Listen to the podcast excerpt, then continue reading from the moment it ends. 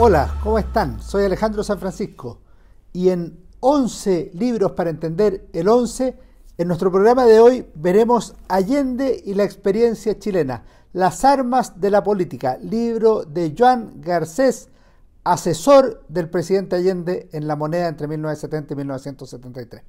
Joan Garcés es un abogado intelectual español, doctor en ciencias políticas por la Universidad Complutense de Madrid y la Universidad de la Sorbona en Francia. Sin embargo, su importancia para el conocimiento y comprensión del gobierno de la Unidad Popular radica en dos circunstancias principales. En primer lugar, por su gran capacidad analítica. En segundo lugar, por haber sido asesor político personal del presidente Salvador Allende. El primer aspecto aparece claramente registrado en su amplia labor intelectual y en los libros que ha publicado a lo largo de varias décadas, algunos de los cuales están dedicados precisamente al gobierno de Allende y a los tres años de la UP. Podríamos partir considerando 1970, la pugna política por la presidencia en Chile de editorial universitaria, que analiza al propio Salvador Allende los programas presidenciales, la evolución de las fuerzas políticas en la segunda parte de la década de 1960. Otro libro valioso del Estado y los problemas tácticos del gobierno de Allende, publicado por Siglo XXI Editores en 1974 y reeditado en 2018 que estudia temas sociales y económicos, así como las instituciones del Estado, las elecciones de marzo de 1973, las dos tácticas en disputa, las vías políticas y la vía insurreccional, así como el tema del Estado crucial en los análisis marxistas y leninistas. Sin embargo, en esta ocasión nos vamos a concentrar en otro trabajo de Joan Garcés, Allende y la experiencia chilena, las armas de la política, siglo XXI, 1976, que también tiene una reedición chilena en 1990 por ediciones VAT y una reedición en 2013, que es la que utilizamos en esta oportunidad y que se reeditó en su versión original íntegra, como señala el autor en el prólogo de esta edición, a los 40 años del 11 de septiembre de 1973.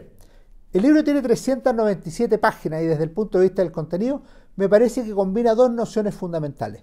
La primera es que es un análisis político o politológico en realidad sobre el gobierno de la Unidad Popular desde la elección presidencial de 1970 hasta el 11 de septiembre de 1973. En segundo término, la obra tiene evidentes elementos propios de las memorias o recuerdos personales, debido a la cercanía de Garcés con el presidente Allende y a la posibilidad de haber compartido esos años decisivos precisamente los que están narrados en este libro. En buena medida, la obra está cruzada por análisis con categorías marxistas, propias de la época y del sector que dirigía la revolución socialista en Chile. Eso aparece en el tema del control del poder del Estado, así como en la crisis económica que desencadenaría una perturbación en la democracia representativa. La clase o sector social que cuente con más poder, señala Garcés, sobrepone su hegemonía sobre el conjunto del cuerpo social. La disyuntiva es o dictadura de la burguesía o dictadura del proletariado en cualquiera de sus modalidades. Lo mismo se podría decir de la crítica al imperialismo y de otros temas en la obra. Sin prejuicio de ello, aquí nos concentraremos en algunos asuntos principales que cruzan el libro y que merecen algunas palabras.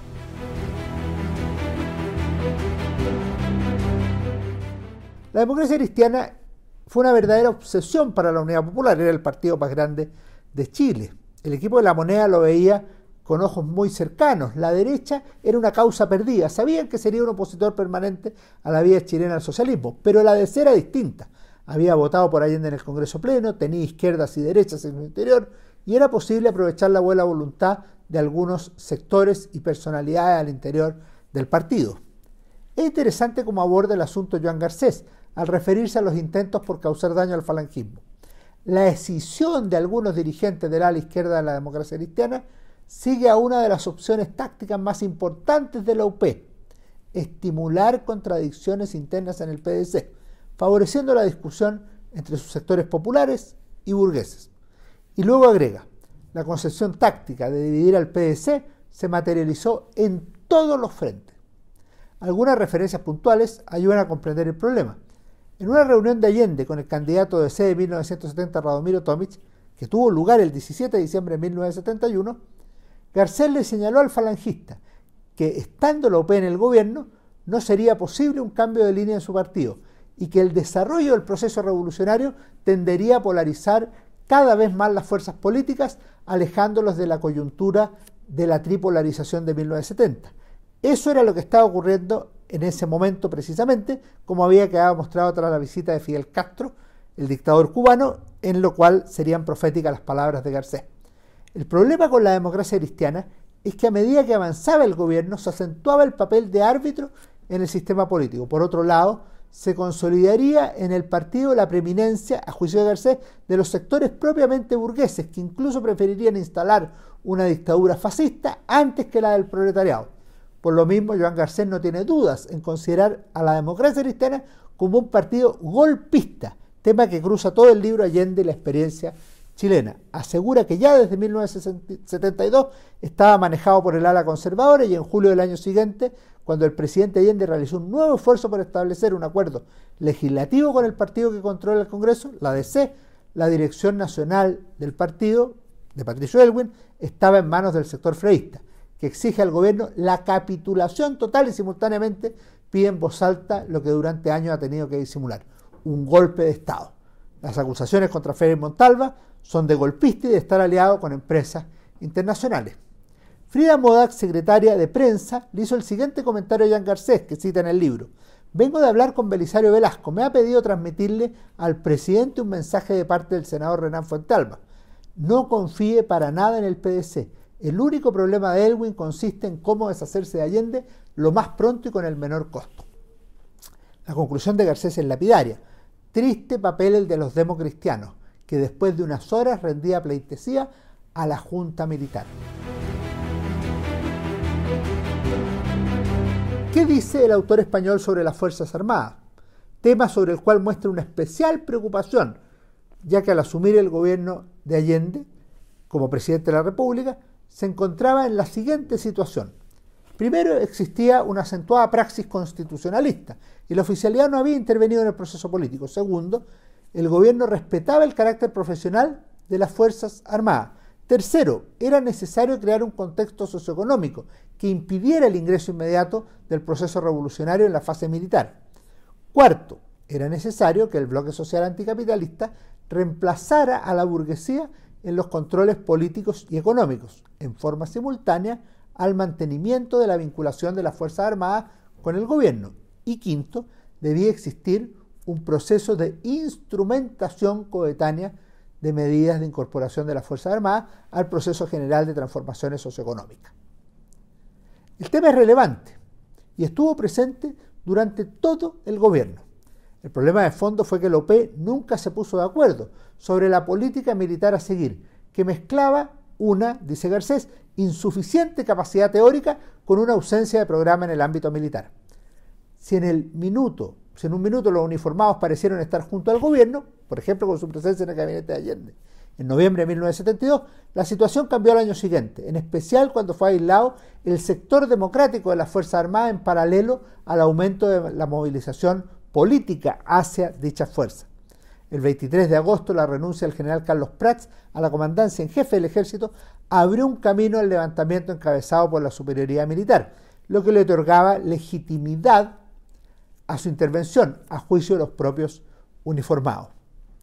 El lunes 10 de septiembre, el ministro Orlando Letelier le dijo a Joan Garcés, he leído tu informe sobre la crisis del Estado y la política militar del gobierno.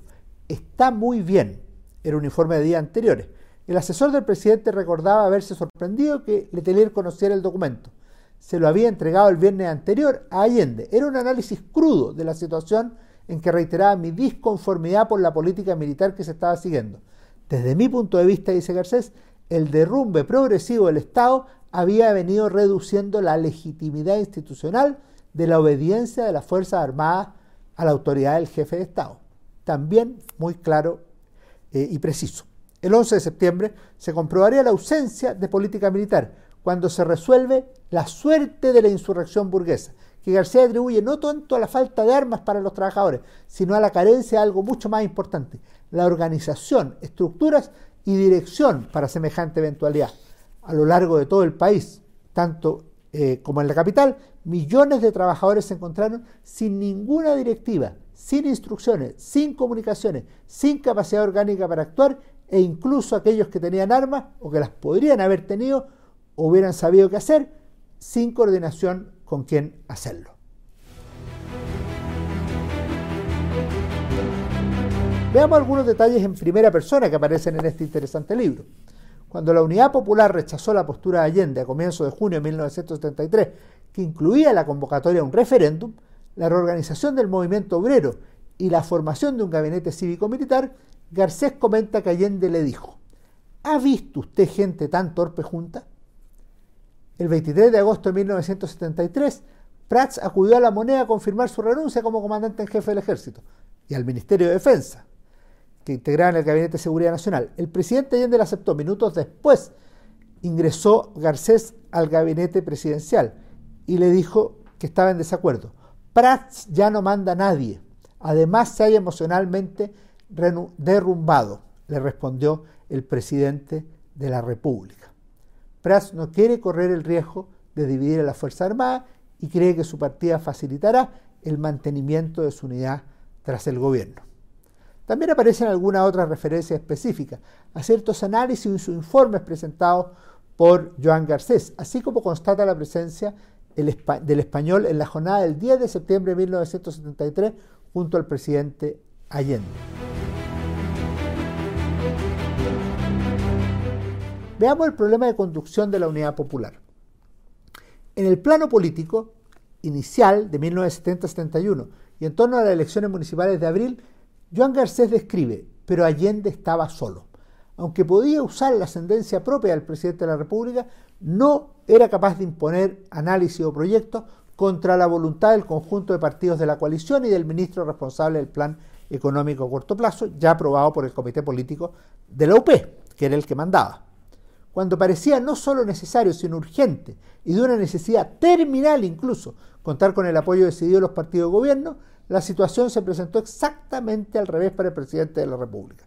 La noche del sábado 8 de septiembre, por ejemplo, el socialista Donis Sepúlveda hizo llegar la carta de respuesta del Comité Político del UP al presidente de la República, lo que demuestra por qué, a juicio de Garcés, estaba paralizada la conducción del movimiento popular. La comunicación fijaba la posición del órgano resolutivo de la UP sobre las proposiciones de Allende. Acuerdo con la ADC, rechazado. Convocatoria un referéndum, rechazado. Formación de un gobierno de seguridad y defensa nacional, rechazado. Voto de confianza al presidente para que adopte temporalmente decisiones inaplazables, rechazado. Garcés ironiza. Recomendaciones propias del comité político en sustitución de las anteriores, ninguna. Un reflejo de una de las contradicciones más graves que sufrieron el presidente Allende y la Unidad Popular en los tres años de gobierno, más claro imposible. El libro de Joan Garcés, Allende y la experiencia chilena, me parece que continúa siendo una obra fundamental sobre el gobierno de la unidad popular. En primer lugar, por su análisis inteligente, lúcido, bien informado. En segundo lugar, por la particularidad del conocimiento de primera mano de un asesor personal del presidente Salvador Allende, como hemos mencionado. Sin perjuicio de ello, también es posible ver algunas debilidades que es preciso constatar. La primera es la mirada unilateral, desde la moneda, con todo lo que ello implica en términos de sesgo de la información, por ejemplo, o de compromiso personal con el gobernante. El segundo problema deriva del anterior. Hay una clara falta de autocrítica, especialmente respecto de la labor del presidente Allende, no así de la Unidad Popular o de otros actores. Hay críticas sobre los partidos de la Unidad Popular, sobre la Unidad Popular en su conjunto, sobre el proceso revolucionario y sobre desajustes tácticos. Estos temas aparecen desde el principio de la obra y atacan uno de los conflictos principales de la revolución socialista en democracia. Así lo resume el propio Garcés. La transición al socialismo en estas circunstancias no puede ser la obra de una minoría, por más que sea mayoritaria en el seno de la clase obrera, sino de la mayoría de la sociedad, por más que existan contradicciones en su seno. También podríamos mencionar un aspecto que puede ser la excepción, que aparece transversalmente a lo largo del libro es el llamado, que sabemos no ocurrió finalmente, a un plebiscito o referéndum por parte del gobierno para la eventualidad de resolver el conflicto político por una vía pacífica. El tema aparece tan tempranamente como en 1971 y en especial de cara a unas elecciones complementarias de senador y diputado en enero de 1972. El Comité Político de UP discutió el tema y la respuesta fue escueta y clara, no al referéndum. La razón la resumió el, el secretario general del Partido Comunista, perdemos de aquí a penco, con ese lenguaje que usaba Luis Corbalán habitualmente.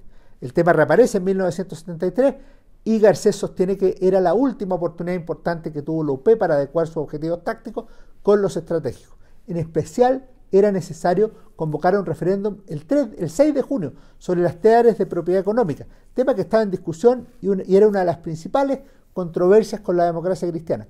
La fecha es relevante porque entonces vencía el plazo constitucional para la convocatoria, que, como sabemos, no se realizó. El 5 de junio el Comité Político de la UP rechazó por unanimidad la idea de convocar a un referéndum.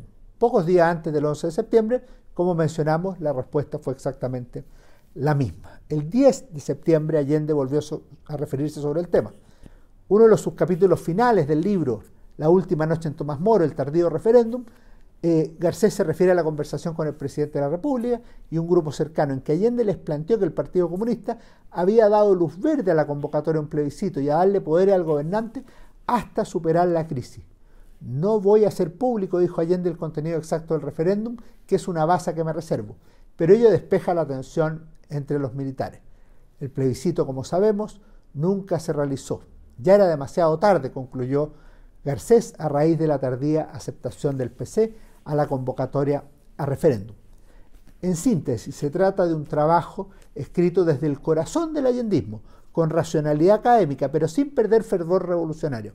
A la larga, a pesar del paso del tiempo, es un libro que permanece y sigue siendo necesario y valioso, pero no se le puede exigir objetividad ni algo por el estilo, aunque podría ser valioso un esfuerzo mayor de conocimiento de la oposición y sus razones, no de acuerdo a categorías fáciles o descalificadoras, sino de acuerdo a las propias formas de representación que tenían la democracia cristiana y la derecha. Por ejemplo, en este plano a Garcés le falta comprender de mejor manera la importancia de la oposición social a la unidad popular. No era simplemente un grupo de burgueses opuestos a la revolución, ni se trataba de ciertos partidos que defendían meros intereses de clase. La realidad social es considerablemente más compleja y ello condujo a la formación de una amplia, de una amplia y transversal oposición en el plano social y también desde una perspectiva política. En otras palabras, era también un pueblo, ciertamente no la clase obrera de la revolución, pero sí aquella mayoría, por ejemplo, que se manifestó en marzo de 1973 y en muchas otras ocasiones en las calles, que no actuaba solo por intereses, sino también por una comprensión de historia, de ideas, así como por su forma de ver la democracia y el sentido de la libertad de Chile. Nos vemos en nuestro próximo programa. Que estén muy bien.